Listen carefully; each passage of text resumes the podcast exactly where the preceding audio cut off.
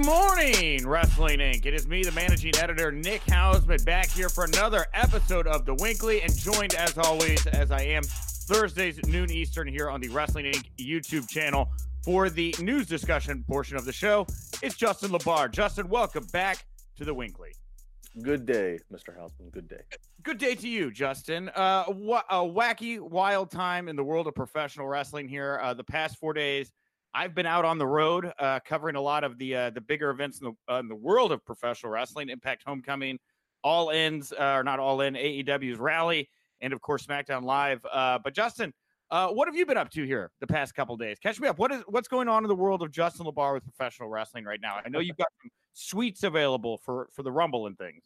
Sweets for the Rumble. Uh, pretty soon we will uh, release the announcement of uh, we have a, a sweet package for the entire Mania weekend uh, through my wonderful friends and sponsors at TicketKingOnline.com. So it'll be not only can you sit in a suite at Royal Rumble, but then WrestleMania week you can sit in a suite for Hall of Fame, for NXT, for Mania, for Raw. We're talking dead center to the ring, catered food, drink, private bathroom, your own entrance to get in and out of the venue, no lines.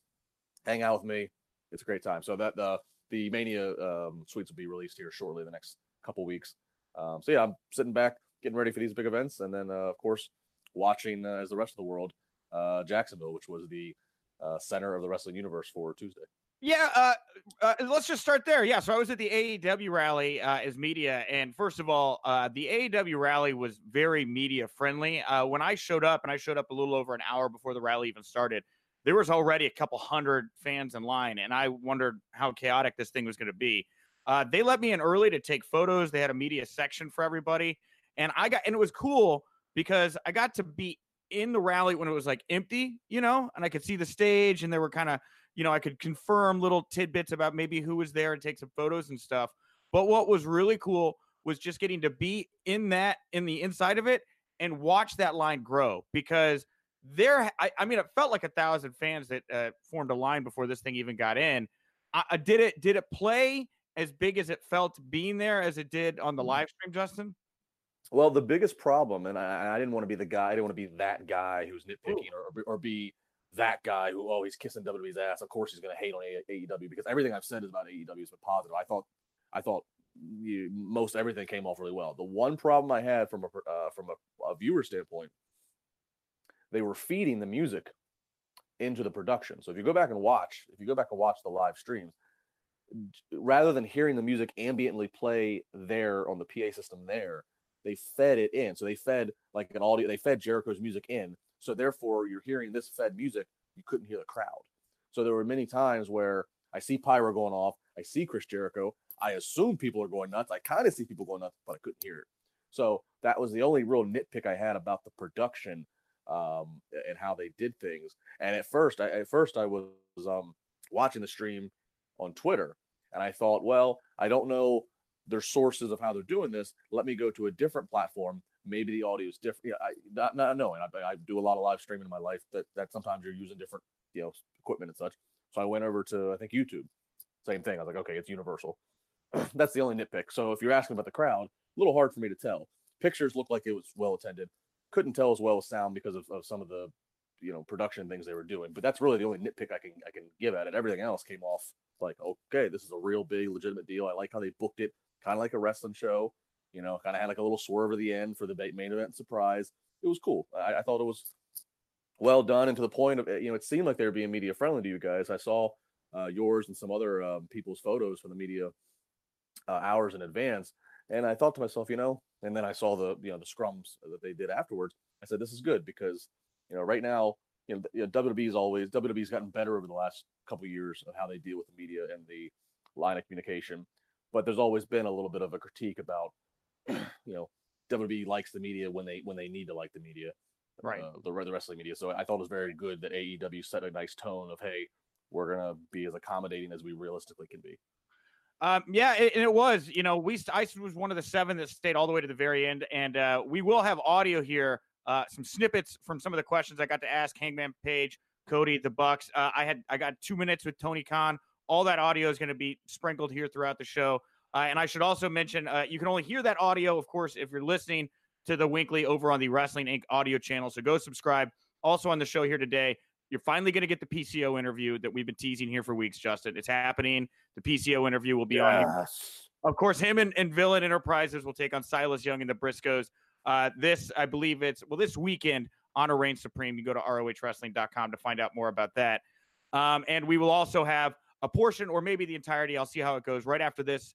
Uh, right after this weekly live recording here, I'm going to be jumping on um, to a uh, live press scrum with uh, Women of Wrestling's owner Jeannie Buss, uh, founder producer Dave McLane from Glow, and Andrew Simon, the uh, FITE uh, TV CEO. So a lot of questions that are going to be asked on that. New Japan, AEW. Are you talking to Tony Khan? Jeannie Buss is uh, also the owner of an NBA franchise. So we'll have all that audio in here as well. but back to AEW. Uh, so here are some of the note. And by the way, Justin, it was really cool hearing you talk about what the live feed was like because that was a completely different experience about what I felt on the inside because there was real energy there. You know, and I was at All In in Chicago where there was 10,000 of the hardest of hardcore fans that just love these guys. And that energy rolled right over to the rally. Uh, I don't know.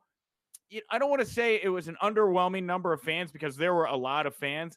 Um, it was just that they had – a portion of the parking lot kind of filled up. Uh, I would have loved it if they kind of maybe opened it up and made it more of a C and whatever, but that's a, a little thing. Um, it was uh, it was very cool. And then yeah, in the media area, I was right up front. I jumped up on a chair, and we have some live footage of me interacting with the fans over on our, our Facebook and Twitter. Great experience. But here's the notes coming out of the show. Uh, two shows announced. Double or Nothing is going to be in Vegas. They're going to do a, another show in Jacksonville. Uh, a large portion of the gate from the Double or Nothing show in Vegas will be donated to the victims of gun violence. Cool on them, especially uh, you know with uh, last year's Vegas shooting. Uh, nice on them to do that, especially right out of the gate. Um, here who is here's who signed following the rally: uh, Cody, Brandi, the Bucks, Hangman Page, SCU, Britt Baker, Doctor Britt Baker, now confirmed. Pac, aka Neville, showed up to confront Hangman Page. We'll get to that here in a bit. Uh, Joey Janela was there. He laid out MJF, who was also there. He brought along with him Penelope Ford. Uh, they also announced that they'll be working with OWE, which is an outfit from China that does like, uh, as they described it, Cirque du Soleil meets cruiserweight action. I've seen a little bit of it on YouTube. A very interesting style. I, I think you should go check that out. And of course, the biggest get was Chris Jericho. Now, Wrestling Observer reporting Kenny Omega is expected to sign with AEW at the end of the month when the contract expires with New Japan Pro Wrestling. Of course, he's already announced he's leaving that. Uh, Jericho's been moved to the alumni section and removed uh, from the Raw opener. Um, and uh, yeah, I'm going to get right to this, Justin, and then and then we can chat about it. But we, uh, I actually had a chance to chat about or chat with Hangman Page about Pac confronting him on stage and teasing a possible match, maybe for the Dragon's Gate title, maybe for the first ever AEW championship. We don't really know why, but there was a confrontation. So right now we're going to play some audio for you guys listening to the podcast feed on iTunes. It's of Hangman Page responding to Pac. You had that confrontation with Pac here tonight. Uh, you know, what do you? What's your mindset going into this? Do you think you guys will be facing off in the near future? I mean, what what are your thoughts here on Pac? Well, I took what what he said as a challenge. So if it's a challenge, I, I accept fully. I don't know if it's something that happens at uh, Double or Nothing, or something that happens down the line, or uh, you know, maybe what the, the stipulations are, what, what it might would mean. Uh, I thought it was strange he came fully dressed in gear, but, but didn't want to fight about it. So I, I don't know. But he, um, yeah, he interrupted uh, my speech, my moment. Um, my mind is set number one on uh, championship gold in this company. You know, I, I, have not had the chance to carry a championship, um, and this company is going to be so special to me. I want to be the first champion. So that's number one on my mind. But um, he was an idiot enough to to interrupt that thought, so he's maybe number two. And uh, also of note, Billy Gunn is going to serve as a backstage agent, and Joey Janela has been allowed to do uh, spring break, or will be allowed to do spring break, and Jericho is going to be allowed to do his cruise. Lot to digest there, Justin. Uh, and we've uh, actually that's all of the notes coming out of it, to the best of my knowledge. Lot to digest. Uh, what were the biggest points for you coming out of the rally? Well, I think obviously Chris Jericho, uh, number one. Um, not that he was a complete out of left field surprise, but you know the fact that he is, you know, signing some kind of long term, some kind of commitment deal where um, you know this is the first time he's going to be committed to another pro wrestling company in the United States that's not WWE um, since 1999. So that's that's a big deal. Um, you know, Jericho obviously. I thought it was interesting the you know the comments that that were made um, uh, by Brandi, by the, the, the chief branding officer. You know, as she talked about um, you know the, the, the pay scale with women and um, you know it, you know the, the, the trying to bring equality there. I thought I thought I think when you start getting into things like that about the pay and and I know there's we'll talk about you know possibility of health insurance for uh, talent who also maybe serve uh, office you know employee kind of status. You know I, I think that that's the kind of stuff that really you know it's one thing if you have a compelling product, but you know when you really can start to change um, the the the requirements and expectations uh, of how pro wrestlers are going to be treated in the U.S. You know, and that's then going to force WWE to have to react. That's huge. You know, there's never going to be a union in pro wrestling. That'll never happen. But uh, if they could start to regulate even more and compete with uh, with, with with benefits and and, and and taking care of their other guys and girls, that that that that might be the biggest news of it all long term. Uh, yeah, and you know what? I was going to wait to play uh, this portion of the audio later in the show, but I feel like this is a good transition. If you are listening at home for the podcast version right now, I'm going to play you uh, my two minute interview I did with Tony Khan, where I asked him on the spot about uh, possible negotiation with AEW and Kenny Omega and about whether wrestlers will be getting health insurance in AEW. So if you're a podcast listener, you're going to hear that right now.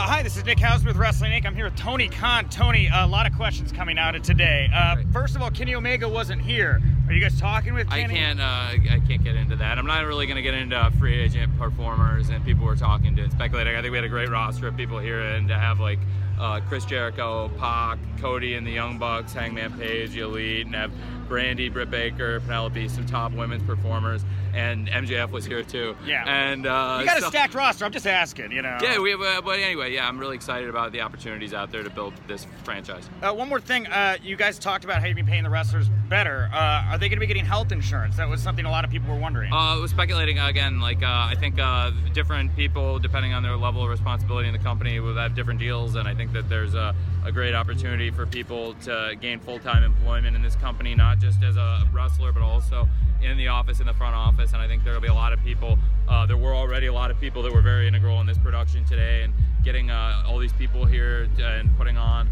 uh, what I think uh, was an exciting uh, first night for us. I, I, like, you know, we already have a lot of people involved in that. That uh, you know, we'll definitely be taking really good care of our employees and also favorable schedule. And I don't want to run down guys with too many dates and too much time on the road. I feel really positive about uh, what we're doing in terms of taking care of the guys, and uh, we have you know great management. Uh, and the guys that you know are focused on it, Cody and the Bucks, they uh, are very very hands-on with the talent, and uh, I'm sure that uh, you know for, for us like the kind of people we're bringing in, um, they're going to contribute the company in a number of ways, and I think that yeah that there is a a package, a compensation package, and a healthcare package that can be available. Now, here's what was interesting about what Tony said. Now, Tony kind of beat around the bush there, did eventually say it looks like there will be some kind of health care compensation package, but throughout the throughout the event, you know, he got asked about it. Cody was asked about it. I feel like a, a couple of the talent were asked about it in different uh, iterations, and the needle kind of the, the goalpost kind of kept moving a little bit. You know, it does kind of. It sounds like if you're an executive, if you're front office, you're an employee, you'll be getting some kind of health benefit package. If you're not that, as Cody mentioned uh, in the post show scrum, if you get injured in the ring, they're going to take care of you. They'll take care of full rehab. Correct me if I'm wrong, though, Justin. That's like the same model that WWE already has in place, correct? For the most part, uh, I don't know what's written in black and white, but uh, from just from talent I've talked to who've been injured, it seems it's become pretty regular that yeah, if you've been hurt in the ring, WWE is going to do um, do their best to, to, to, take care of, of your of your uh, surgery or whatever you need, and then and then the rehab that follows. Yeah, and so it, it doesn't. It to me didn't sound too different than the model that WWE has now. In the same token, you know, Cody was quick to point out we're going to pay the guys well. We want to make sure they're taken care of. That's a big thing we want to be doing differently here at AEW. Brandi at the at the rally also noted that they're going to put a strong emphasis on the women's division. The women are going to be paid the same as men. Uh, she was pressed about that a little bit on Twitter about what exactly that means.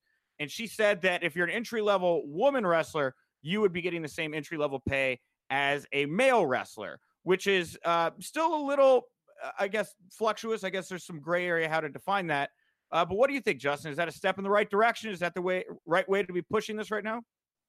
Well, absolutely. I mean, you know, you, you look at even just stepping outside of pro wrestling here. Uh, uh, you know, obviously with just the, the Me Too movement and just you know, there's just been such a such an emphasis coming uh, coming to light about you know equal treatment for women, and that that that, that can mean pay, that can mean um, respect, you know, a whole litany of things. I'm not going to go to all down that wormhole, wormhole, but yeah, I think it's I think it's I, I think it was worth uh, her mentioning. I thought it was good that she mentioned it. Um, you know, uh, there's no bad PR that comes from that. So if, if they truly are intending to stick to that promise of, of, of uh, equality, uh, then absolutely, I thought it was wise for her to mention it. Um, well, uh, so a couple more notes here coming out of the rally. Uh, man, I looked at my run sheet a little bit different. We got even more coming out of this AEW rally. Uh, like I said, I did manage to get in on site before all the fans were let in and everything. And uh, I got a couple bits of insight about uh, the relationship with Pro Wrestling Tees. Uh, it does sound like Pro Wrestling Tees is going to be serving as the exclusive merchandiser for AEW, uh, at least for the time being, which is a, a big get for Pro Wrestling Tees. One of the big reasons I'm told they're going to continue to work with Pro Wrestling Tees. Pro Wrestling Tees has obviously found a way to not just uh, sell online. You can tell they have a wholesale distribution or retail distribution model in place as well. They know how to work with companies like Hot Topic. So it's it's not like you're just partnering with an online online retailer the relationships that Pro Wrestling Tees has in the retail space, uh, obviously very appealing. So right now, Pro Wrestling Tees is the uh, exclusive merchandiser for AEW. To the point, Ryan Barkan, the owner of Pro Wrestling Tees, this is a uh, this is awesome. So Tony Khan picks up the Bucks in Tokyo, right? And he calls up Ryan and he's like, "Hey Ryan, my private jet is going to be stopping in Chicago on the way to Jacksonville. Do you need a ride?" And so Ryan Barkan got to fly with the Bucks and Tony Khan in the private jet all the way to Jacksonville. I mean, the, the pro wrestling tees relationship, I can just confirm, is, is very, very strong.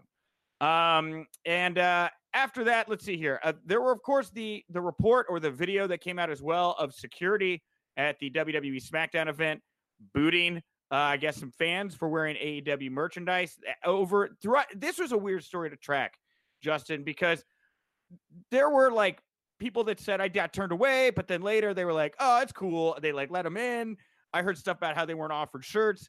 I asked around uh, and talking to somebody close to the the actual SmackDown event. I was told it, it didn't sound like that was an actual directive given to security because uh, there were not AEW logos posted to all the security outlets, right? Like there wasn't something visible for the security people to check.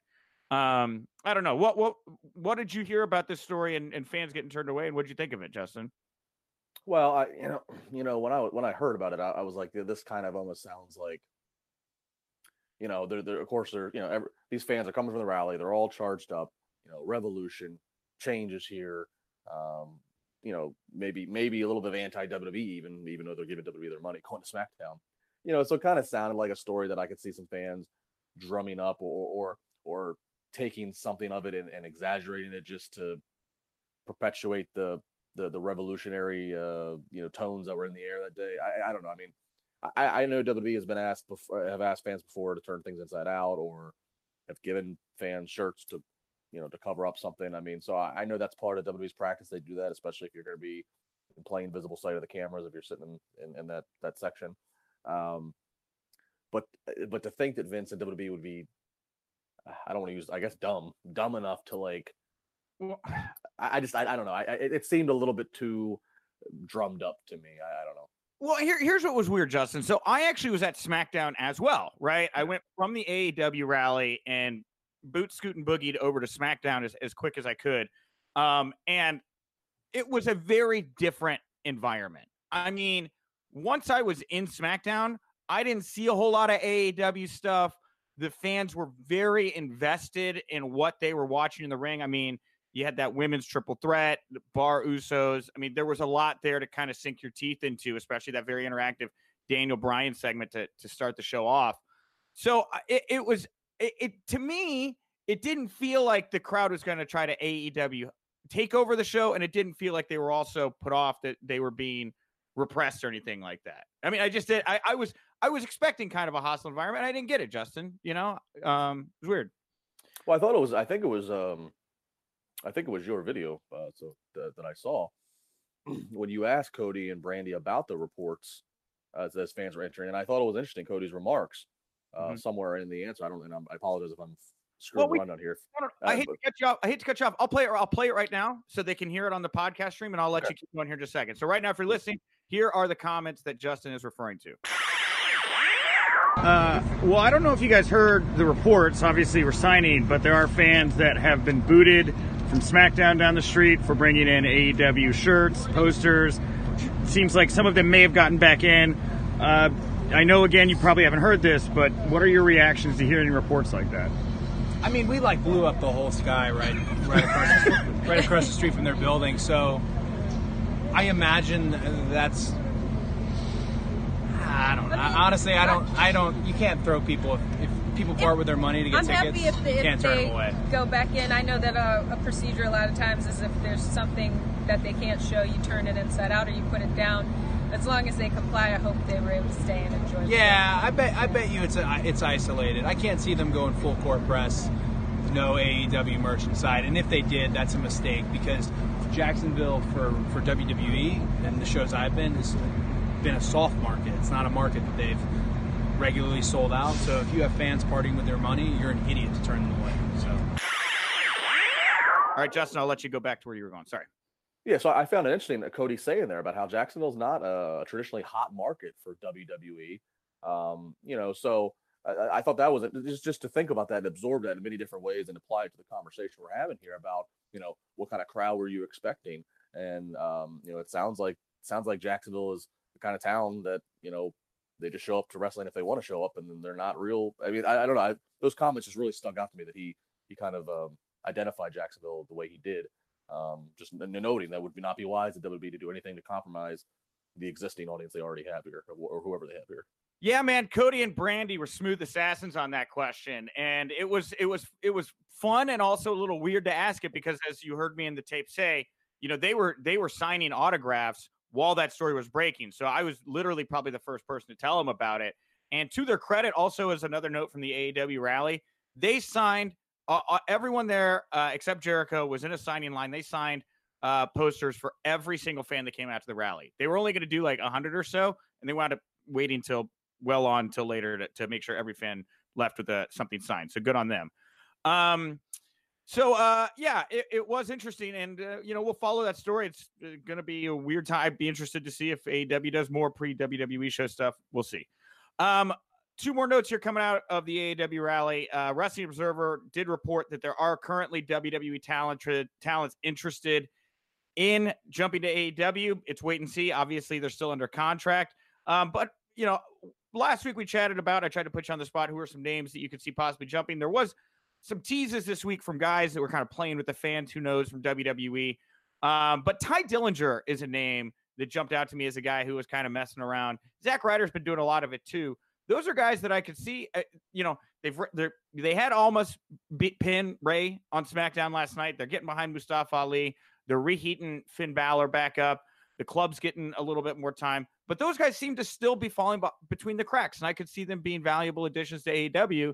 You know, if that's where they decided they wanted to go. You know. Yeah, you know, AEW coming into play here again, and I I, I, said this on my podcast, uh, and I'll say it here, and then I encourage people to go to my podcast to hear the, the full length explanation. But you know, I mean, again, you know, not until we not until we know the distribution can we truly definitively say AEW is going to be the most legitimate competition to WWE. But it seems like that's going to be the case, and that changes the leverage. That changes the status quo because you know before if you're in WWE, um, you know you're, you're going to mind yourself to an extent because you know if they decide to boot you, you know, all right, so there's Impact or Ring of Honor. I mean, there's options, but you know, how, you know where where are the shortcomings going to be? Is it money? Is it is it whatever the case may be? But you know, if AEW is going to truly have the the the the, the pay uh, comparable to WWE, um, the, the the health comparable to WWE, the merchandise merchandising and making getting money off of your merch comparable, um, maybe a better travel schedule, maybe a better TV schedule. It's not as brutal. All of a sudden, if you're a, a Zack Ryder or Tye Dillinger, you're kind of going, well, hell, what do I have to lose here? You know, I speak my mind. Either either either I, I either Vince starts to use me or I got an option over here. Yeah, uh, will be a very exciting year, you know. And they, I think they have, I, I think I counted uh, maybe like 12 or 13 talents they've announced. And if you throw in OWE, which sounds like it's going to be a bit of their cruiserweight division, you know, they've got about 20, 20 guys, a couple girls in the mix now. There's certainly room to flush out that roster. Uh, lastly, here coming out of the AEW rally, well, two things. First of all, Billy Gunn will be served. I think I may have mentioned this. I don't know. Billy Gunn will be served as a backstage agent, but also start. Okay, I knew you wanted to comment on this. I, I got another. No, it, yeah, it's well, great. I, that's great for that's great. Billy Gunn to have him uh, to have him there contributing to stories, contributing to matches. That's huge. He's he's a he's a good guy. He's a good mind. Uh, I don't know too many people that don't respect him. So I mean, you know, that's dude i'm i'm a thousand percent with you i it, it, was funny i used to do shows uh before the Outlaws did their wwe return you know they were doing the indies and stuff when they were you know still physically fairly in their prime and uh i remember talking with road dog when you know, i was managing some guys against their tag team and we're putting together you know the match and everything and he's like you know the nice thing about our act me and me and billy is i just do all the talking because he's the one who actually knows how to wrestle and put together entertaining wrestling matches. And i i never forgot that you know of course road dog has moved into an agent position but billy gunn you're right man he is he's about as sharp as anybody you know? Um, in the in the summer of 2011 i followed those guys around and, and produced and it was on digital for a while and there's some hard copies a, a documentary about them. And that was fascinating to be around them and and, and they were they were clean at this point. They they were you know celebrating you know a year or two in of, of, of, sobriety and had their head on straight. They're really focused again to just kind of get back to doing what they love. Uh, did uh, did a pre-show or did a post-show in Chicago, in fact, with Billy Gunn um, for another outlet. Uh, yeah, I mean, I, have got to spend a lot of time around those guys, and they're just they're two great minds, and they're just two legitimately good guys, just good guys. So like, I'm happy to see, you know, Billy obviously had a, had a run working on the PC, working with WWE and NXT. Not there anymore. I'm happy that AEW is scooping them up. Can I tell you a funny Billy Gunn backstage story while we're talking Billy Gunn? So me and my buddy Ruff Crossing, uh, shout out to Ruff if, if any of you are familiar with him here in, in the Midwest. But Ruff and I, um, really good friends backstage. We created this game called "Do We Have Heat?" And the way it worked was you would walk up to the most famous wrestler in the locker room that you didn't know and ask them, "Do we have heat?" And see how they reacted since they had no idea who you were. I uh, I played this only a few times because it got some very interesting reactions. But my favorite was I so I did not know Billy Gunn really that well, and uh, I I go rough. I'm gonna do it. I'm gonna ask it to Billy. So I walked over to Billy and I go, uh, ex- excuse me, uh, Billy, and he's like tying up his boots, getting ready to like go out. I go, Billy, um, do we have heat? And he looks at me, just confused as all hell, right? And he looks over my shoulder, and I think my buddy Rick Ruff is just losing it, just cracking up. And then he looks at me and he goes, Man, if I had heat with you, I'd beat you so hard with my right hand till I couldn't use it no more. Then I'd start beating you with my left hand till I couldn't. And when both my hands were done beat, I'd start beating you with my right foot then I start beating you with the left. And uh, it was really funny, and I couldn't keep it together. And we both just like burst out laughing. But it's it was that moment there. We got heat. That's just so confusing. But he had the best response of anybody. Uh, anyway, I like I like the uh, I like the southern twang you really emphasized on his uh, voice there. well, I mean, in, in my head, that's how I remember it. Is that's how his voice was? He was. I remember he's he planted the words very directly.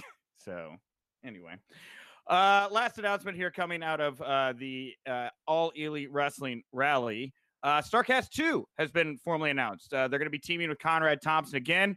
Very exciting. Uh, I've got to chat a little bit with Conrad after the event. And, you know, knock on wood, Raj, if you're listening, it sounds like we'll be on site to, to cover that in the next, the double or nothing with AEW as well. So, very exciting. Starcast 2 was a huge success. I got to, I was fortunate to, to be a little part of it and uh, you know, uh, good on them. I hope Conrad doesn't lose his mind. I know he had, almost had like a mental breakdown putting the last one together. So. He's a busy guy. You know, I, I, hosted one of the something to wrestle with events here in Pittsburgh uh, back in the summer with him and Bruce, and um, I, you know, Con- Conrad just. I mean, you know, we're all busy. We all hustle, but Con- that man, he's there's not enough hours in the day for him.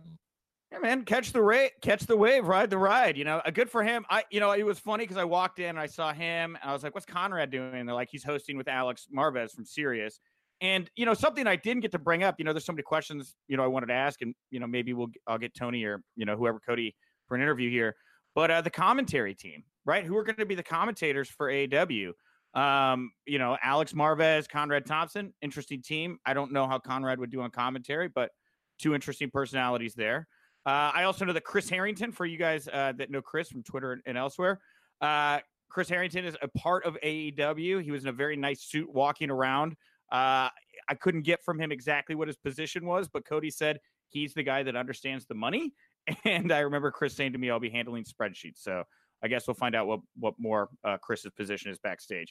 Lastly, here, I, we can't jump completely off AEW. Since Billy's going to be a part of AEW as a producer, Sean Waltman interviewed T- Tony Khan yesterday. Did you see that? Yes, I Yeah. didn't. I didn't see the. I didn't see the interview. But I saw that.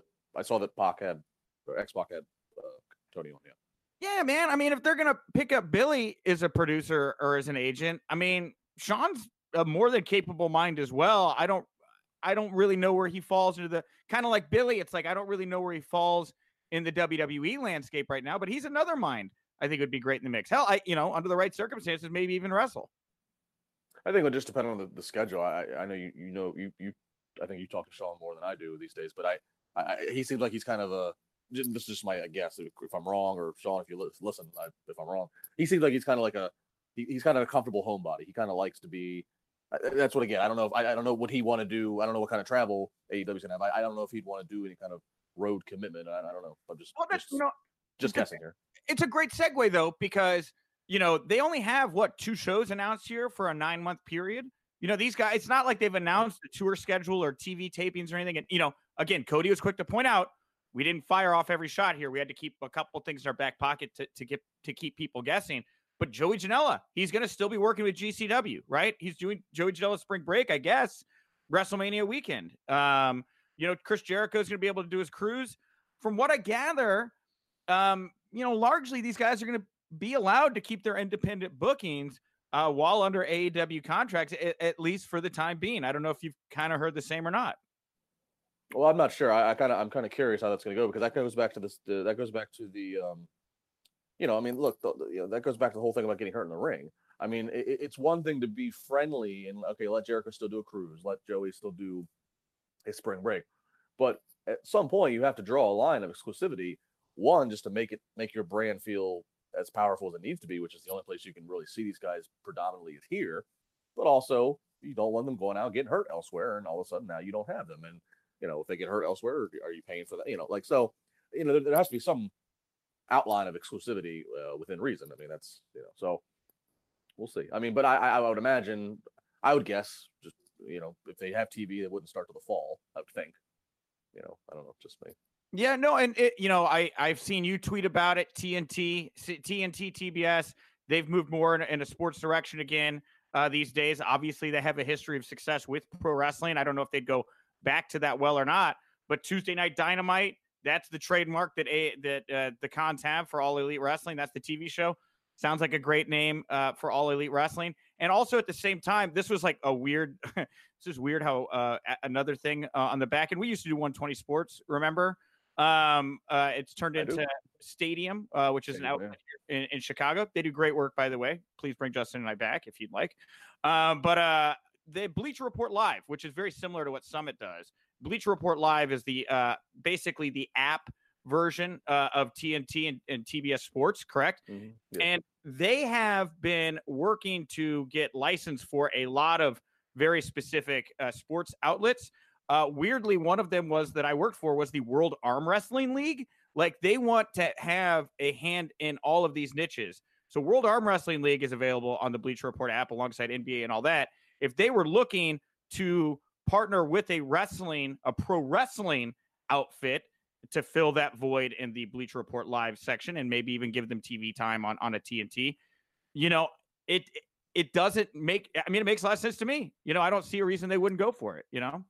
That would be interesting. You know, I, I I worked for Bleacher Report for several years and had a really good experience there. And one of the things that kind of started the beginning of the end for me, I left, you know, within I guess probably six months after they uh, were acquired by Turner, left of my own choice because I started, from my vantage point, started sensing that like, all right, they like the page views and clicks that WWE provided them, uh, Bleacher Report that is, but they didn't seem real interested. Turner didn't seem at the time seem interested in, in having another plan of like investing more in us and in the in that in, in, that section of the site. So I ended up moving on. So that's interesting. If, if now when that was know, five years ago probably, it'd be interesting now if that's if if they've spun around and, and, and are going to get involved in that. But that would be that'd be something. I it's so funny. I remember you doing the world the, the arm wrestling class. I haven't thought about that until you just said that. It's a blast from the past. Yeah, man. Well, I'm still friendly with the World Arm Wrestling guys. Who knows? 2019's new adventures. I'm I'm a big fan of the arm wrestling. It's over the top. Um, but they could uh, you know, it, you know, they could very easily pick up a pro wrestling product. I know they're interested in, in picking up these these franchises and things like that.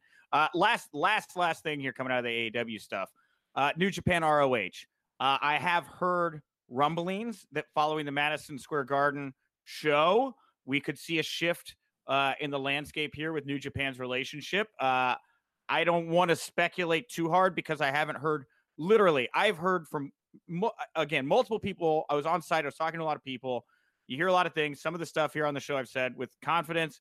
This was one of those things I'm saying like it's day to day. This is still a work in progress. We're still kind of making decisions here on the fly, but you know there could be a shift here for New Japan to a relationship with AEW, or maybe AEW doesn't partner with either. Maybe New Japan ROH roll through 2019.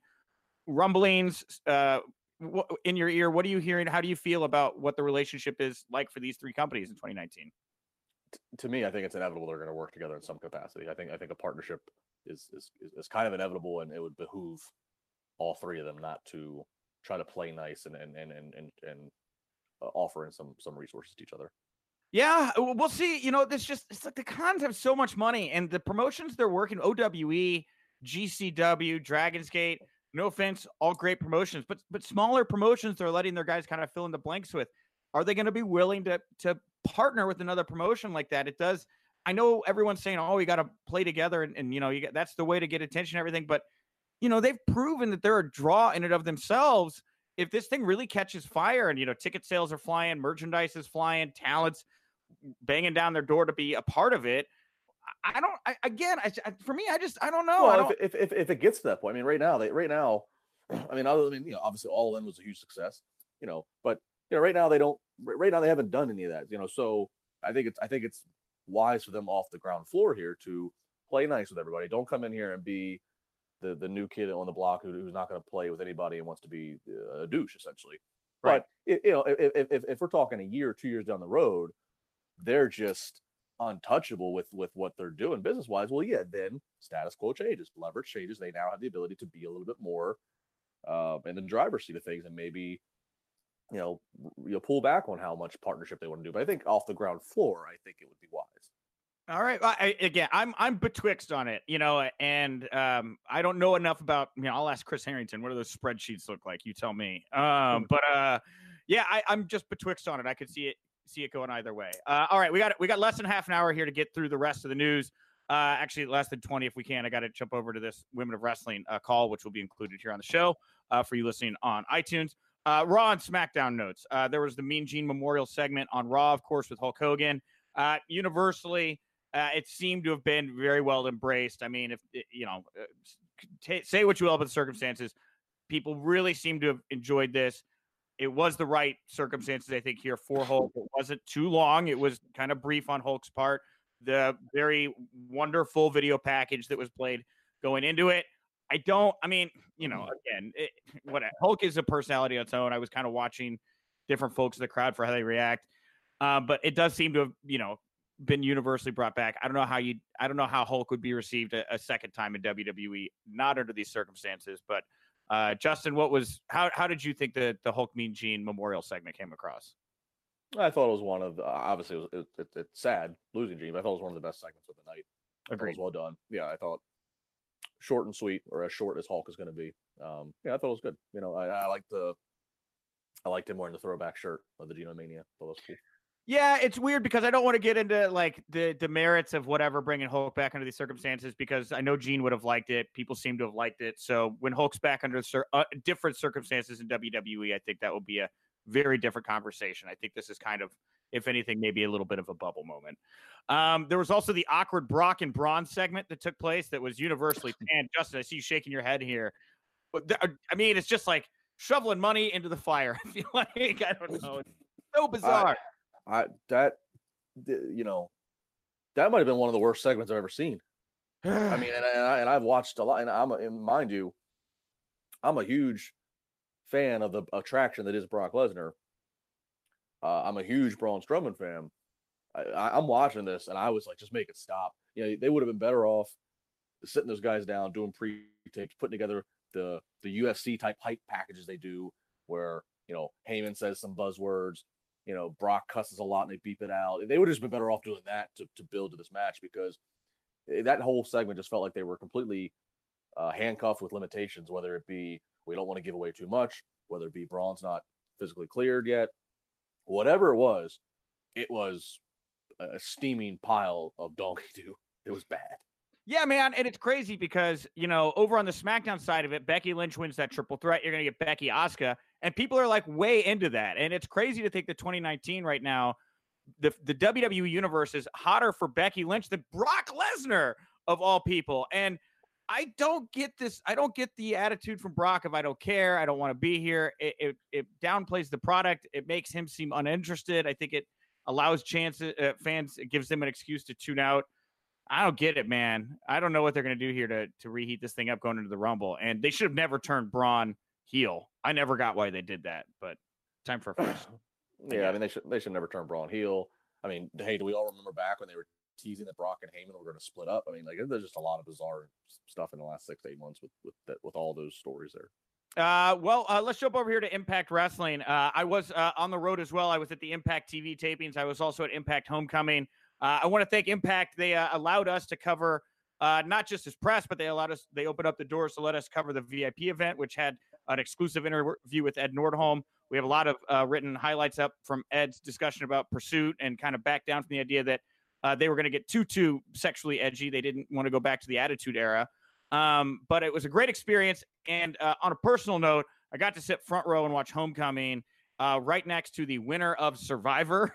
Nick Wilson, and I am a giant Survivor fan. And it was, I mean, you know, for me personally, what a wild experience to be in the asylum in Nashville watching pro mm-hmm. wrestling next to somebody that I've been watching on TV uh, with John Morrison, Johnny Impact right there. Very cool. So uh, with that, here's the impact you, coming. You, you, you, are the type though to go live on an island for oh, man.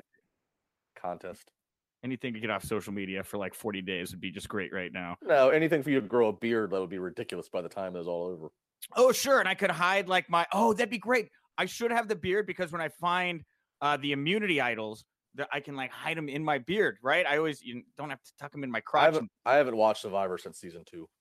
Dude, you got to go back and at least watch the Johnny season. It's it's wild to just see like John Morrison competing on Survivor and doing it, and like being out in the rain and everything. It's does he fun. like park? Does he like parkour through the island? No, well, I I interviewed him about this, and now we're going off the we're going off the rails. I got to get back on the rails here in just a second. But I interviewed, and he told me he specifically downplayed his physical strengths and challenges and stuff, so people wouldn't see him as too much of a threat. Mm-hmm. And I and I was sitting next to to not just Nick, but Davey, who was also on the show and made it very close to the finals. And I said that to Davey, and Davey's like, "Well, he failed. We all we all knew he was a specimen from the moment we saw him." Anyway, uh, Brian Cage, by the way, very forceful push to Davey. Beer flew everywhere. I got very wet. Uh, but I re- I know that I've heard from fans that some of the finishes at Homecoming didn't look great. It's different when you're watching on camera. To the live crowd, that show flowed. That I, I, I but I also didn't see the table spot with Abyss and Eli Drake where Abyss nearly died. Um, but uh, uh, because that was on the other side of the ring. But live, that that show really flowed well for the crowd. Um, Impact has announced they're going to simulcast their show on Pursuit, their new network, and Twitch. Awesome move. Yes, if you have the internet, you've got Impact Wrestling. This for me is the grand experiment, right? How successful can a wrestling promotion, a major brand in this country be when their biggest part of their audience is going to be the internet, right? Yeah, it's wise. I mean, especially because I think a lot of people were kind of scratching their heads with Pursuit. At least I was mm-hmm. uh, where where it was on the dial. So yeah, this is good to know. This is certainly um, type the type of uh, testing proof of concept that I'm sure AEW will be, will be watching. Yeah, you know, other than NXT and all the other stuff on the network, this is the first destination weekly show a major promotion is going to be doing and using it. This is like putting Raw on the WWE network for them. So fascinated to see how this plays out. Uh, I can tell you, having been at the tapings, they were very good. A lot of great action. A lot of great action at the tapings. Um, but uh, they did have a power outage at one point. They managed to get the power back up. That kind of killed the buzz of the TV taping uh, flow for the live crowd a bit. Once they got back on the the, the trail or back on tracks, it, it was very good. Um, we did see Scarlett Bordeaux announce she was going to be announced who she's managing in the weeks or next week or whatever on Impact. Scott Steiner was a part of the tapings. There was like a strip tease with Scarlett and Scott Steiner. It was edgy, sexy, not quite attitude era, in my opinion. Um, I mentioned earlier, Ed Nordholm did the live conversation with the VIPs. I guess right after that, PW Insider reporting he went backstage, gave a very optimistic speech to the roster, said they're not looking to sell the company, uh, regardless of the reports that were out there. Um, and uh, Scott Steiner apparently was brought in for the Impact tapings to pop the debut on Pursuit. Also, Rich Swan uh, won the X Division title. I have here in my notes to go over the CM Punk uh, Cabana lawsuit update. Uh, CM Punk has moved to have the latest lawsuit from Cabana. Cabana is looking to recoup legal fees from, of course, their uh, battle with Dr. Amann, uh, which happened last year. I covered that in depth. I wish I had more time right now to talk about it. Uh, maybe next week I'll, I'll, dive back into this. I do think this is really fascinating what is happening here between those two. Uh, very sorry to see this happening. We have a full report on an update uh, between these two over on Wrestling Inc. I encourage you to go check that out. It was weird for me though, Justin, because when I was at SmackDown, I got to be front row towards the end. We kind of slowly moved up a little bit because we were on the floor, and I was at one point sitting directly behind Dr. Amann, who I covered in court, like losing to Punk and Cabana, and I almost wanted to be like, "Hey, remember, remember me? Remember, remember the good days when we were in court together?" I, it just felt weird. I didn't think that was right to do. You know, we we could go down this when we have more time, but yeah, obviously that whole dynamic of uh, Punk and Colt now uh, at odds end with each other. That play is interesting. You know, everybody's everybody. You know, Colt's a guy who's such a you know such a such a draw. You know, pro wrestling has such a connection with pro wrestling tees. You know, he's you know he's such a good draw. You go, oh, well, maybe is there a place for him at AEW? But if you have Colt Cabana at AEW, doesn't that like cut off any chance of getting the golden goose that everybody's asking? Is can you get CM Punk? So that's just a little weird dynamic to think about it's it, you're correct. I don't know what Cabana's ROH status is either because yeah, he's a commentator and, and he may be still under ROH contract for who knows how long, you know. Um, but I thought the same thing, right? If you're AEW, I, I don't think you can get both. I don't see these guys coexisting in a locker room very harmoniously. Um, but man, I, I tweeted the other day without Colt Cabana and the work he did to get pro wrestling tees up and running to make podcasts and really just viral content from wrestlers profitable. Without Colt Cabana, there is no AEW, in my opinion. He paved the way for these guys to do it, and he he should, in my opinion, if he wants to be there, have a spot in AEW. And if it, it was one or the other, I, I, give I give the ball to, to Cabana in this situation. Personal call. Um. Anyway, uh, another name up uh, for grabs here. Kushida has announced he's leaving New Japan Pro Wrestling. Huge story. I wish I had time to have Jesse Collins on this week as well uh, maybe dive into that. But yeah, man, a stable, uh, a staple in New Japan Pro Wrestling. Huge loss. I loved his entrance at, at Wrestle Kingdom. Um, I know he's going to take on Tanahashi here in his last appearance. But Kushida, NXT, WWE, AEW, what do you think? Uh, I mean, I I know I've heard NXT for him, but again, I've said in the past, if you're if you're from New Japan, I mean, other than AJ Styles, I mean, what what is it about? I mean, what what what is the real attraction right now going to Oscar? Oscar, she did well. Yeah, she, yeah. I don't know. I just I think you'll probably go to NXT, but you know, there's a lot of I don't know, a lot a lot of bad track record, a lot, a lot more bad than there is good. Well, he's the only one because Kenny, it does sound like it's going to go to AEW, and of all the talent, I mean, Naito turned him down. Kushida, I guess, is the one that they made the play for, it, it maybe maybe got. So we'll see how that plays out. Uh, Wrestling Observer reporting that Piper Niven, uh, who was in uh, the Mae Young Classic, is reportedly signing with WWE soon. And last but not least, for the news of the week, before we throw to interviews, Priscilla Kelly shoved a tampon and another girl's mouth at uh, the December 30th Suburban Fight Pro Wrestling Show in LA and uh, goddamn broke the internet, Justin. Now, everybody seems to, it's like, uh, uh, it's like uh, I was gonna say a, a, curse word, like it's like a, it's like a holes, right? I started it and backtracked. It's like an a hole. Everyone's got one, an opinion. What is your take on the? I'll, I'll give mine, but what's your what's your take on Priscilla Kelly in the tampon spot? Um, I understand as an adults only show. I, I I'm always usually the one that's always screaming to people, stop taking things so seriously, stop being a snowflake, stop doing whatever. But I will say, not that I like, not that I'd ever blacklist her or, or like I'm never going to take her seriously, but that is one of those stunts where it's like, oh, like we we already get ragged on so hard being pro wrestling, and you know it, it is one of those stunts. It doesn't. It, there's there's no way there's no PR way to to spin it around. I you know I'm not gonna again I'm not gonna blacklist her creativity or, or damn her creativity creativity of doing it. But uh yeah, it, it's one of those stunts. It's hard to you don't you don't want anybody else to walk in the room when when it's happening. I loved it. I really thought it would. I mean, look, here's the thing. I'm I was a Chicago comedian long before I was a, a pro wrestling personality, and I've done a lot of adults only only late night improv comedy shows. Uh, used to get paid for a living to do them uh, for a certain time there, and you know when you're in that environment, you do raunchy blue comedy stuff. You're allowed to do that. The shackles as a performer are taken off to you. I ask myself, if I was doing an improv scene for an adults only show and we were trying to push the levels, would I play a woman who took a tampon out and tried to shove it into another woman's mouth in like a trailer park fight? I mean, sure, I'd be pantomiming it and doing all that, but yeah, I may have actually seen female improvisers in Chicago do that exact same scene.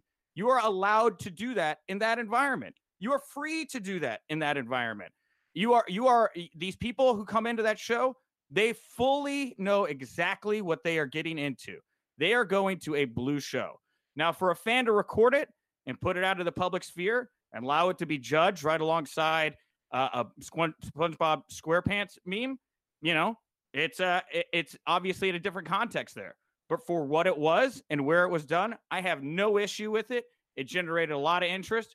Maybe it shouldn't have been dropped on social media because, or maybe it should have had a warning label put at the top of it. You are about to see graphic content. But as for what it was, I have no issue with it. None whatsoever. I'll, I'll, give, I'll give her this. She's more famous than she was last week. Yeah, and she's carried herself with grace after this, and I, I think that she's you know generated interest, and you know again, I did like her. I did like her tweet about equality. If you saw that tweet, yeah, you know, look, you know, I go to death matches. I'm hosting, by the way, the GCW party bus from Reggie's Rock Club here in Chicago out to Summit, Illinois for GCW's 400 Degrees uh, this Saturday, featuring Nick Gage and Joey Janela. And guess what? I'm going to watch a lot of dudes bleed out of parts that, you know, ain't between their legs, but I'm going to go watch some dudes bleed and fall in glass. And there's, you know, GCW, look, they're working with AEW. There is a market for that. People seem to understand that in this day and age. They don't seem to think that the same does have women bleed differently. You know, she worked it into a bit. She tried it out. To some degree, it worked. To some degree, it didn't but she was performing in an environment where that's acceptable. You know, it was put out into a public sphere where you can look at look if you're if you're real tight and you're nervous about menstruation or whatever, yeah, you probably didn't like it, right? It wasn't your cup of tea. But again, the context in which she did it, I thought was totally acceptable, and I I I thought it was I thought it was great. I would have done it on an improv stage, hundred percent. I want to get Glenn on the show. I want to know what Glenn thought. Oh, good. Yeah, that's what I was thinking. Uh, all right. Uh, that that well, no, because Glenn always stands up for women's rights. I'm curious where he is on the on the on the fence with this. Sure. Uh, I uh, yeah, I have I have no idea. I'll, I just I'll have tweet. my... I'll tweet. I'll tweet him and ask him. Thanks. Well, while Justice tweeting here, he's going to come back briefly at the end of the show to wrap it up with me. But right now, let's throw it up to some interviews. Uh, I do have a brief clip here with the Young Bucks where I asked them about the future of being the elite. So we'll play that. After that, you're going to hear my interview with PCO. Finally, again, him and Villain Enterprises taking on Silas Young and the Briscoes this weekend at Honor Reign Supreme. And uh, we are also going to play some, if not all, of the uh, media call from the Women of Wrestling uh, today, featuring the owner, Jeanie Buss, David McLane, the founder of Glow, and uh, the producer for WOW, and AXS TV Fight CEO, Andrew Simon. So enjoy that. We'll be back here at the end of the show.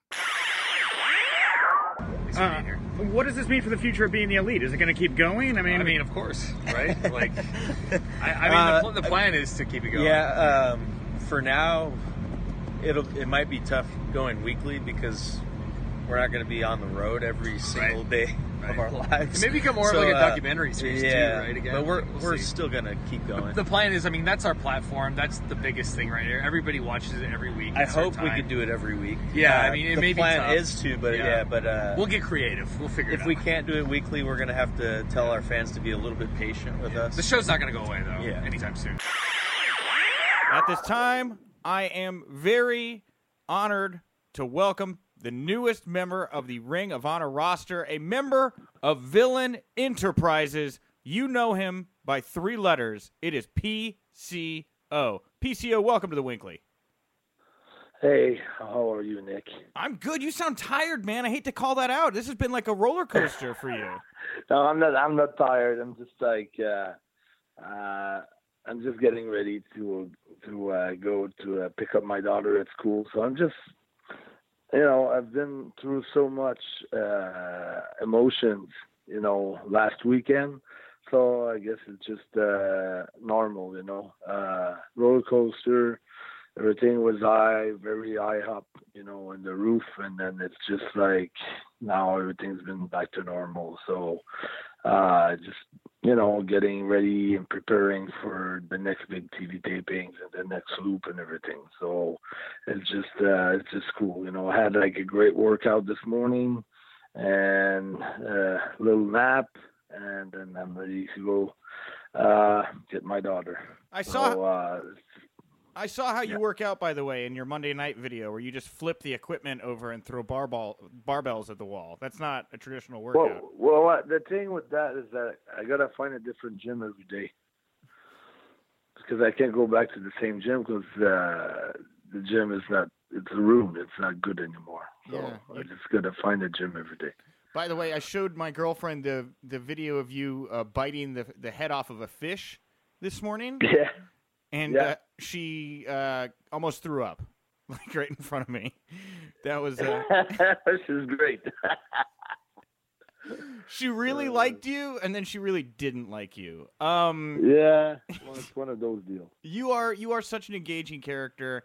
Everybody, you are beloved right now by the most hardcore of wrestling fans. Were you surprised how quickly the rumors spread around online that you were joining Ring of Honor before it was even announced?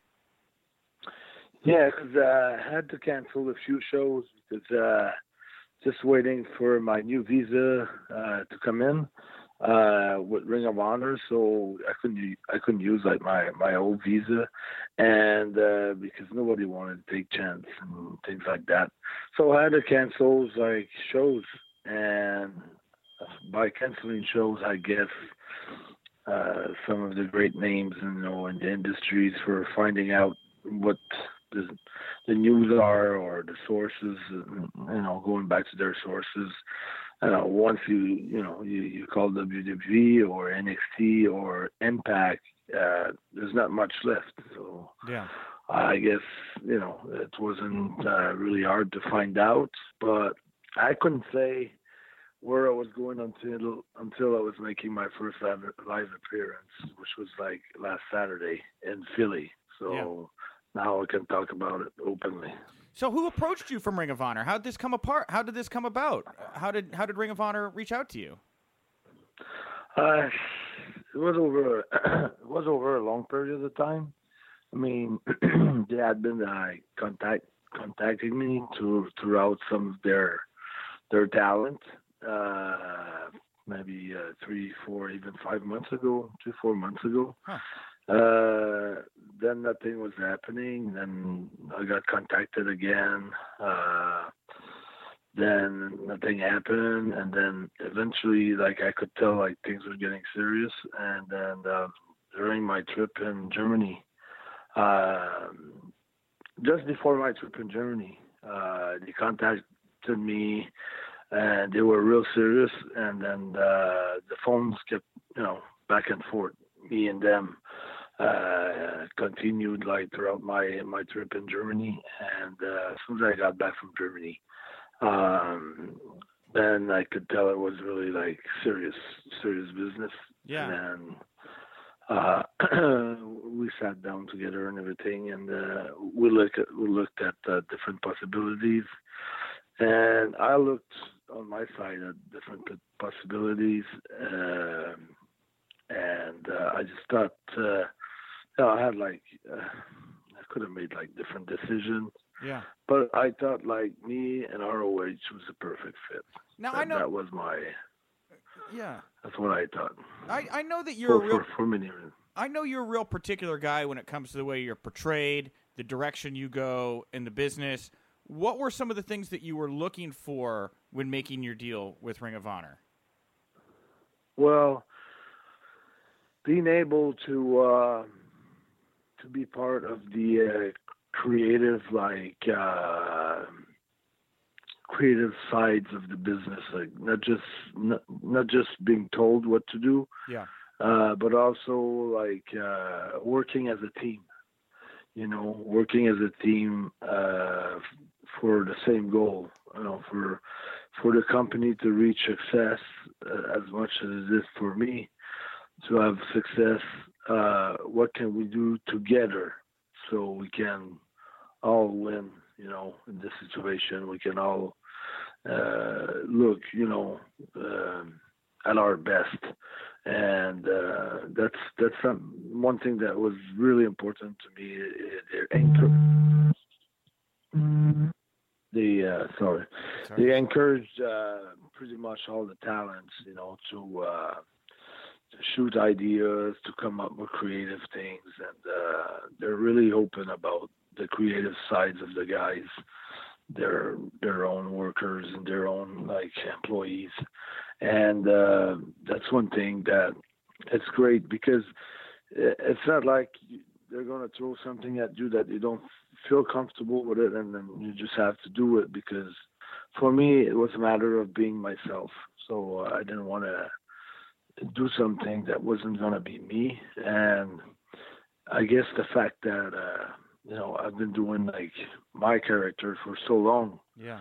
and it got established and it got over uh, so pretty strong on the indie scenes. Um, so they, I, I think they knew what they were grabbing. They knew what they were getting, Yeah. and and and I think uh, that's what made my uh, my decision like clear. You know, like uh, I knew I wanted to be part of something that's growing. Uh, has been growing like pretty strong uh, over the last two years, and um, it's, it's, it's, it keeps on growing, and uh, uh, potential there is like enormous. So, uh, really glad to be part of that. Really, I think I'm uh, at the right place at the right time, and uh, timing is right. The fit is right. Everything is right. I agree. I mean, you you really are. You say the timing is right. You are so hot right now. 2019 looks like it's going to be a land grab, or the land grab, I guess, just happened here as far as signing wrestlers because there's so much that's going to be happening here in 2019. Did you have? Uh, were you approached by Impact, WWE, this this AEW thing by the by the Bucks and Cody? Were did you talk to any other parties before deciding that Ring of Honor was going to place you I going to mean, call home? I mean, I, I spoke to uh, every all the parties. Uh, you know, had a long talk with uh, with some of the WWE people uh, in Los Angeles, uh, Hmm. and my my my my take's been like, if you're really interested in me, you will ask me, you know, for something. Like you will, you know, you'll you'll say, you know, PCO, what do you think of, you know, if you'd come on, come up with us, or you know, what do you say if, or whatever. And had a long long talk, and when I when I I would see that the conversation was like staying on the surface, it was not going deeper. I didn't press anything, any buttons to try to make it deeper. You, you know what I'm saying? I do. It's, uh, it's, Yeah. If I had to stay another year on the indie scenes, I would have stayed another year on the indie scenes.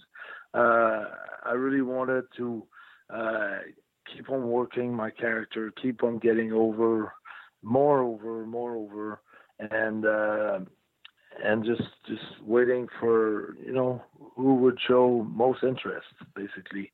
Uh, I, I had talked with all the companies. Uh, there's a few that shows you know more interest than the others, but uh, at the end of the day, at the end of the day, I decided that I wanted to be with Ring of Honor. I felt like uh, we understood each other perfectly, and we knew we knew where we wanted to go. And um, I'm let's put it this way: uh, have no regrets. Uh, I have like no everything is clear in my mind that I made the perfect choice. Now, yeah. Yeah, I mean, it, it does look like you did. I mean, this Villain Enterprises uh, stable of you, Marty, Brody King, has already really gotten people excited. I, I know online for sure. Uh, how? Uh, uh, what was the pitch like to you for Villain Enterprises? How long ago did you find out that this would be your introduction to the Ring of Honor fans? Oh, I kind of, I kind of found found out uh, when I showed up for the TV tapings. Huh. Uh, but the thing is that I knew Marty since 2007. In 2007, 2008, we worked a lot together in England before it came over here.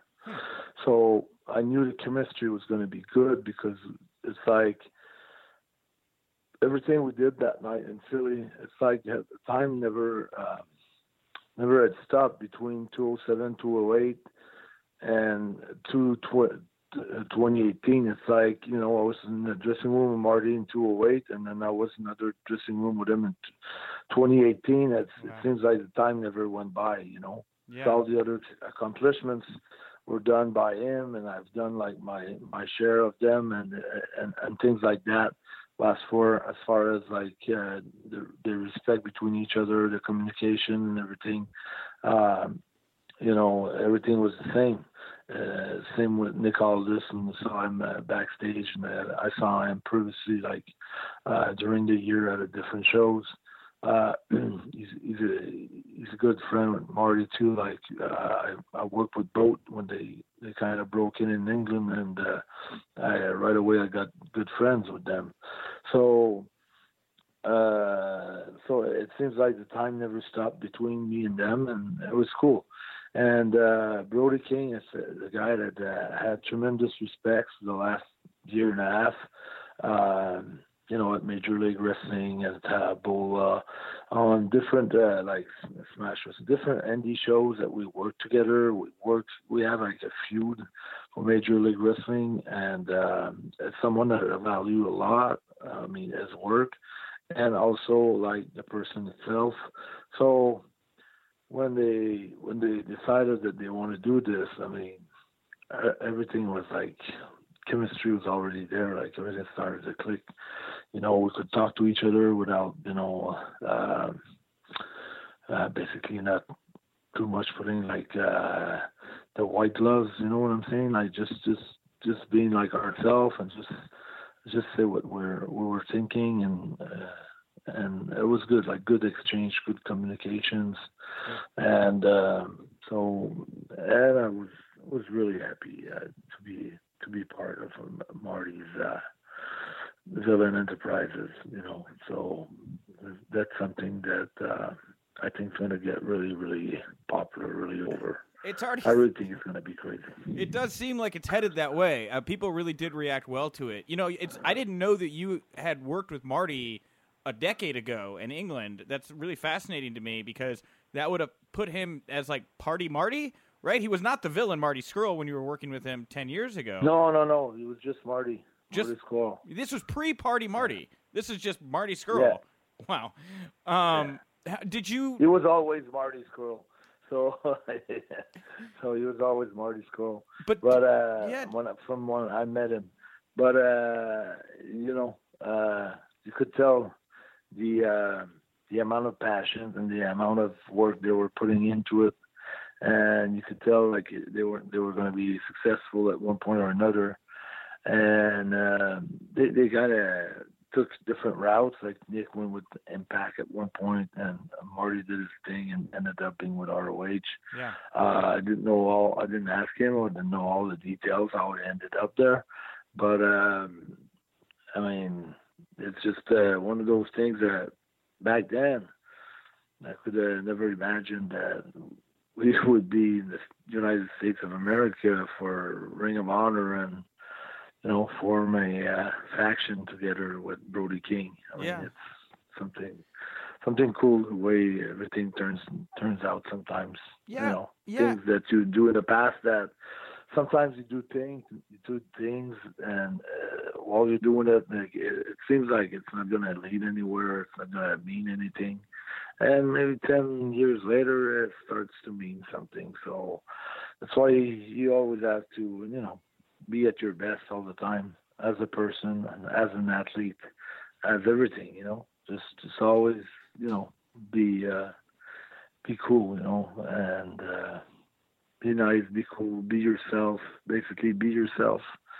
Don't don't try to be someone that you're not. And I think that's that's what's making me uh, who I am. And I'm, I'm not I'm not trying to be anyone else than just being totally myself. You know, and, uh, that's it. And uh, the character the character also is is really like he's it's really myself. You know, it's really uh, an extension of who I am.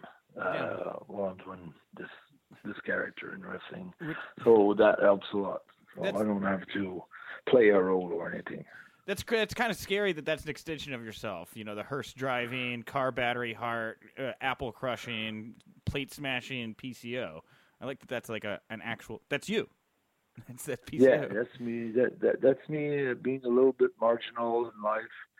Uh, just always being on the other side of the track without you know trying to um, trying to uh, interfere with anyone's life. I mean, uh, of course, this is a character that's that's bigger than than life, but uh, also like always like been different. You know, always like never was like all the others. I was always different.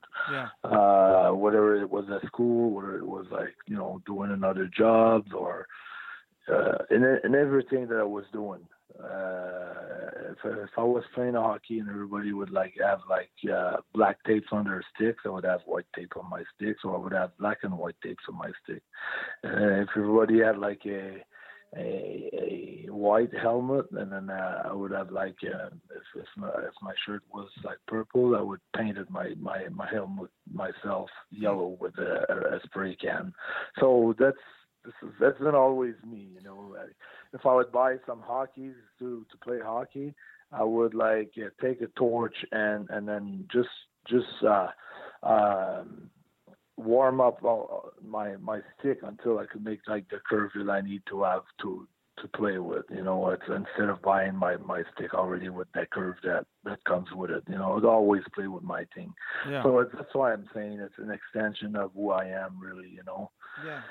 Well, get, and uh, that's cool to play someone that you are, you know.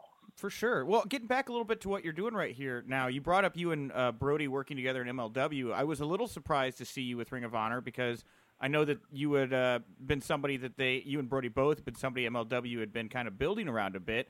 How did uh, how did MLW take the news that you were not going to be able to continue to do shows for them?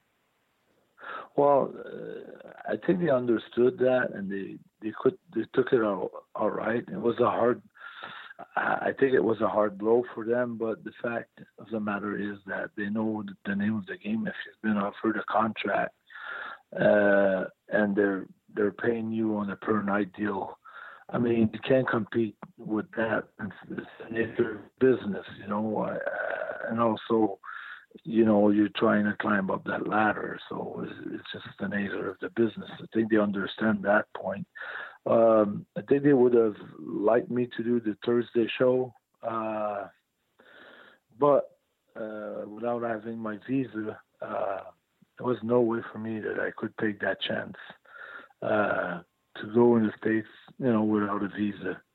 And um, maybe that's the part that the you know, everybody's thinking for themselves. Like basically, like they're thinking for their their business. They're thinking for their ratings. They're thinking for, okay, now, uh, no, we invested money in this guy. Now we got like, uh, make it, no, make it pay somewhere uh, on the storyline so we can like, you know, uh, grab some of the the time and money that we invested in it and I couldn't be there on Thursday, and I was really, really sorry for uh, Court Bauer and Mr. St. Laurent and all the uh, executives at MLW. Yeah. I'm trying to be as professional as I can. I, Right. I was always a man of my word, trustworthy, you know, trustworthy, and, and all that. But sometimes there's things that even if you want to do that you cannot do because you just cannot do them because uh, there's too much at stakes and and it's one of those deals where I felt bad about it. but like most of the indie guys that I canceled, they were all happy for me. And uh, everybody that had like tickets with no insurance and things like that, I reimbursed uh, everybody Yeah. uh, their money. So I feel like you know I I uh, I value my my words uh, very much, you know, and uh, my act. I value my act very much as being one of the most professional guy in the business. And uh, it's not like I'm someone who doesn't care. Uh, okay, now I've done there, I've been there. I don't care about them anymore. I'm, not gonna need them anymore because you never know. Yeah. You never know in life. You want to do things as right as possible. For sure. I'm gonna try to to work things out. You know, again with MLW. Like, uh, I don't know, like if they felt like uh, they lost a, a plane ticket or something, um, which I doubt.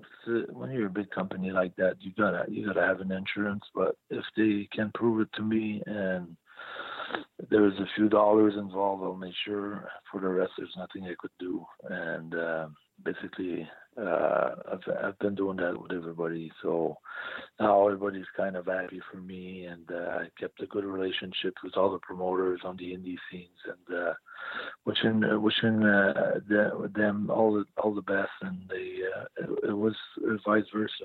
Yeah. They, they were happy for me. Absolutely. So, Absolutely. Yep. Uh, well, you here in uh, Ring of Honor now. You debuted Villain Enterprises. It seems like VE has their sights set on the Kingdom. I am very excited about this feud. Uh, Vinny Marseglia obviously has a flair for the horror. Uh, what kind of a story are you hoping to tell with the Kingdom, and in particular Vinny? I just really think you guys are made for each other. Yeah, I mean, uh, it came out good across on TV. I mean, the the exchange that we had and everything came out really good.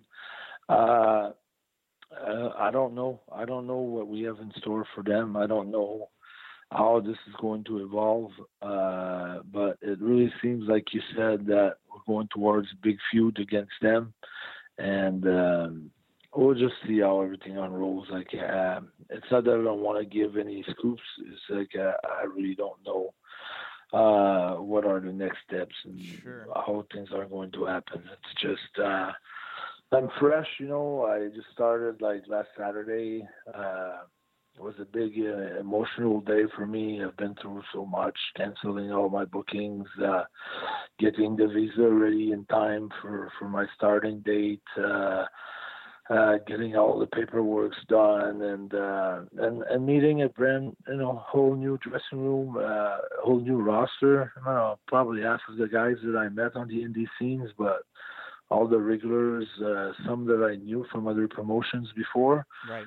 But there's a good amount of guys that I met for the first time, and uh, so it was a lot. It was a lot to. Uh, to uh, to go through in such a short period of time.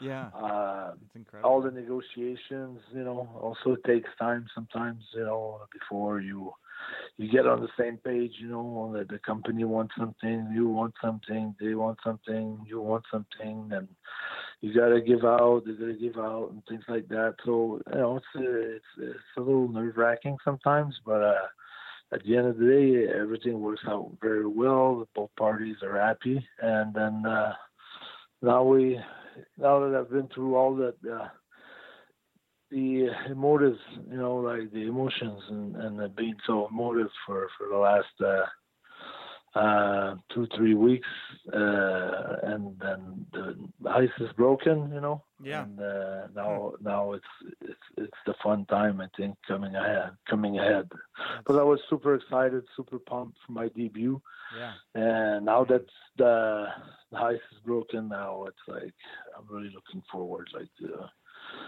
to really like make a big huge impact and uh really really like impact our roh like uh as hard as uh, as big as I uh, always wished uh, I would impact like a company. That's awesome. So really focused on that and really focused on Villain Enterprises. Now you uh, you're in such a unique position because you obviously got to see wrestling in the '90s through the 2000s up to now. Uh, you you talk about being in the locker room. How has the attitude of the wrestlers in the locker room changed? How has locker room culture in general changed over the last 20 years to you?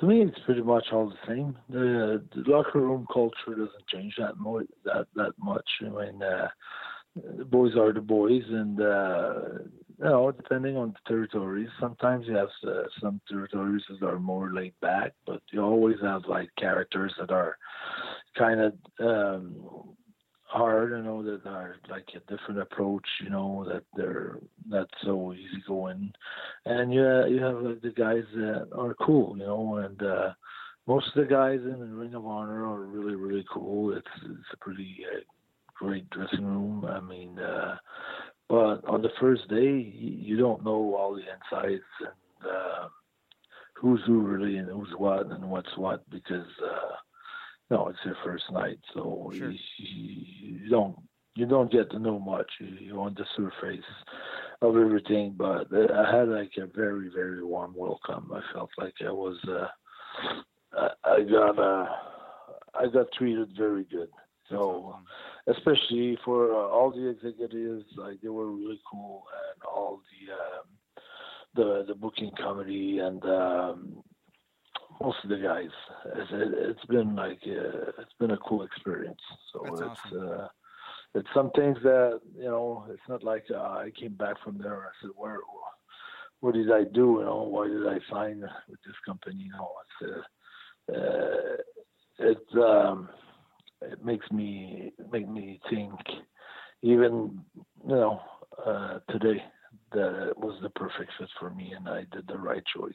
I made the right choice, That's awesome. and I'm really happy with it. I'm really happy with my decision.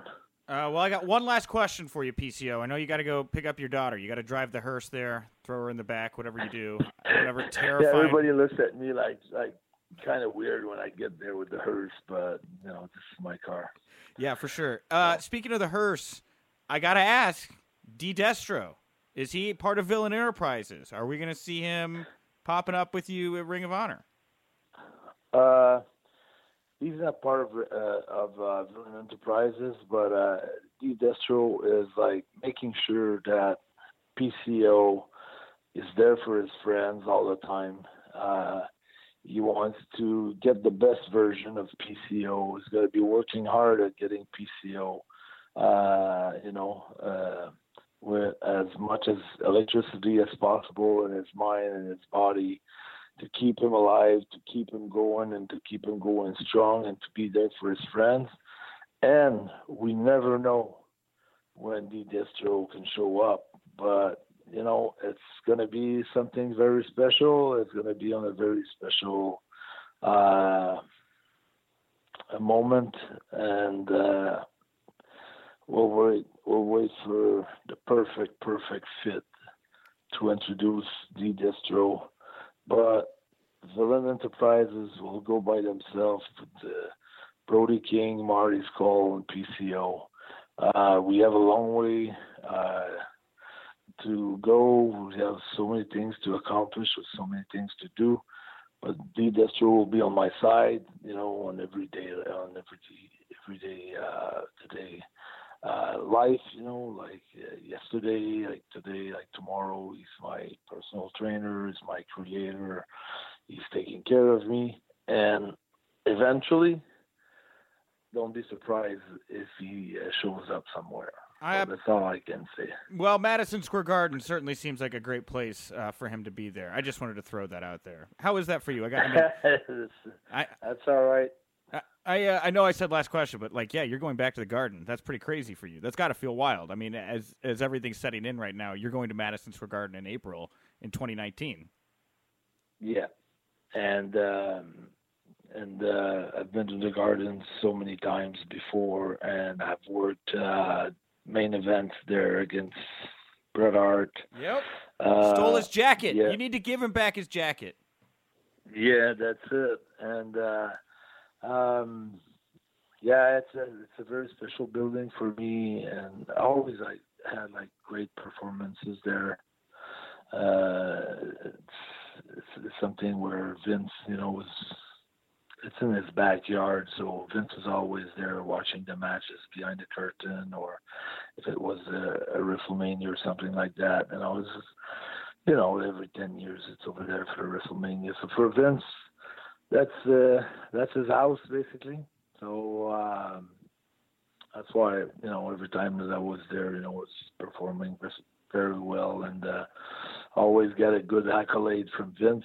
You know, after each and every match that I've, I've been doing there, and uh, this one uh, is going to be very particular because uh, it's for the, the company that I think you know. Uh, like I said, for me, it's the perfect company. For me, it's the best company for me because uh, you know, all the success they had last year, you know, with the Hall In, uh, with selling out the gardens in less than 30 minutes, with, you know, um, all the, uh, the success for Final, final Battle, uh, the TV taping of Final Battle Fallout, and uh, it's just, just the way they've been creating, you know, talents year after year after year. They, they lost a lot of talent, but they've always been able to recreate something as big, you know, if not bigger than the year before.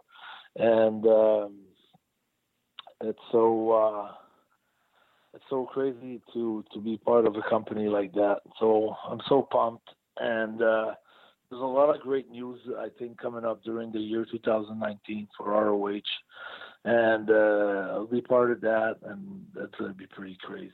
So. Uh, uh, and there's plenty of projects, there plenty of plans for different things uh, that I can't talk about right now, but we'll keep in touch, and eventually you'll call me back, or I'll call you back, sure. and we'll have another another discussion or another uh, interview, yes. and uh, we'll see where we're at when when everything happens. So that's that's pretty cool. Hi guys, this is uh, Nick. Yes, thank you so much. Uh, I'll throw this out to everybody right now. Uh, piggybacking off of the AEW stuff, uh, one of the hot topics coming out of their uh, rally the other day was the topic of health insurance for their performers. Uh, is that something that's going to be offered to WoW? I know David was talking about giving them 401k advice and trying to create a better environment for them.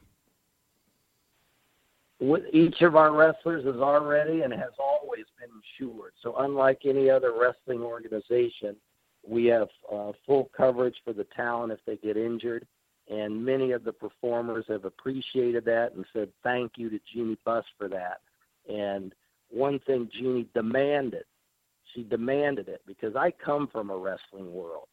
And I basically said, hey, there's no other wrestling organization that does this. And Jeanie says, I don't care. We're changing the status quo, David, and I'm going to make sure our talent is protected. And so we already do it. And we've been doing it from day one due to Jeanie's concern to make sure that the talent is, is protected. Uh, great. And uh, I guess my last question I would have uh, for David, uh, also piggybacking off that, I know you talked about how WoW is going to be showcasing women uh, right up front, but AEW has had talks about, you know, where the, what is their TV deal going to look like? Has there been any uh, discussion between AXS and AEW about maybe adding them to the, the lineup that's very strong already on AXS? That's an Andrew I question. should take that one. I'll take that one, David. Um, you know, obviously we have a strong partner in New Japan Pro Wrestling, um, and uh, with their announcement too that they're, you know, coming to Dallas this year to the American Airlines Center. Um, with AEW, they're in talks, uh, I believe, out there for, tele- uh, for television deals but currently um, we, we, are we are not looking to add AEW to the roster, but we'd be open to listening. But our, our first priority would always be to our current partners who've been good to us. So um, at the current time, we are not looking to add AEW. Okay, cool. Thank you guys so much. Thank you very much for tuning in. That wraps up the WINCLY this week. Uh, a lot to get through. We did it, I think, in as about as timely fashion as we could. Again, if you're in Chicago, this Saturday. Meet me at Reggie's Rock Club. I think we're going to meet there. I'll be there around five or six. Uh, then we're going to hop onto the party bus. It's free to ride. I'll be selling beer on the bus as we roll down the highway uh, and go to GCW's 400 degrees in Summit, Illinois. Uh, and of course, next week, big news the WINCLY, no longer just Thursday noon Eastern. We're going to be going live Tuesday through Thursday, right here on the Wrestling Inc. YouTube channel. Uh, I'll have Justin on Wednesday and Thursdays, and I'll have Michael Weissman on Tuesdays. And you can find the full audio with all the interviews, all the extra audio, like the stuff I sprinkled in today, over on Wrestling Inc. audio on iTunes. Justin, what do you want to plug, promote, put over here before we wrap up? At Justin Labar on social media. And if you want to go to Royal Rumble, there's a few spots left uh, in the suite, too sweet uh, lifestyle. Uh, hit up my friend at Ticket Drew on Twitter, at Ticket Drew, uh, if you want to inquire about how you get uh, set up uh, VIP style at Royal Rumble out Phoenix. There you go. And uh, yes, I am at Wink Rebel over on Twitter. Give me a follow.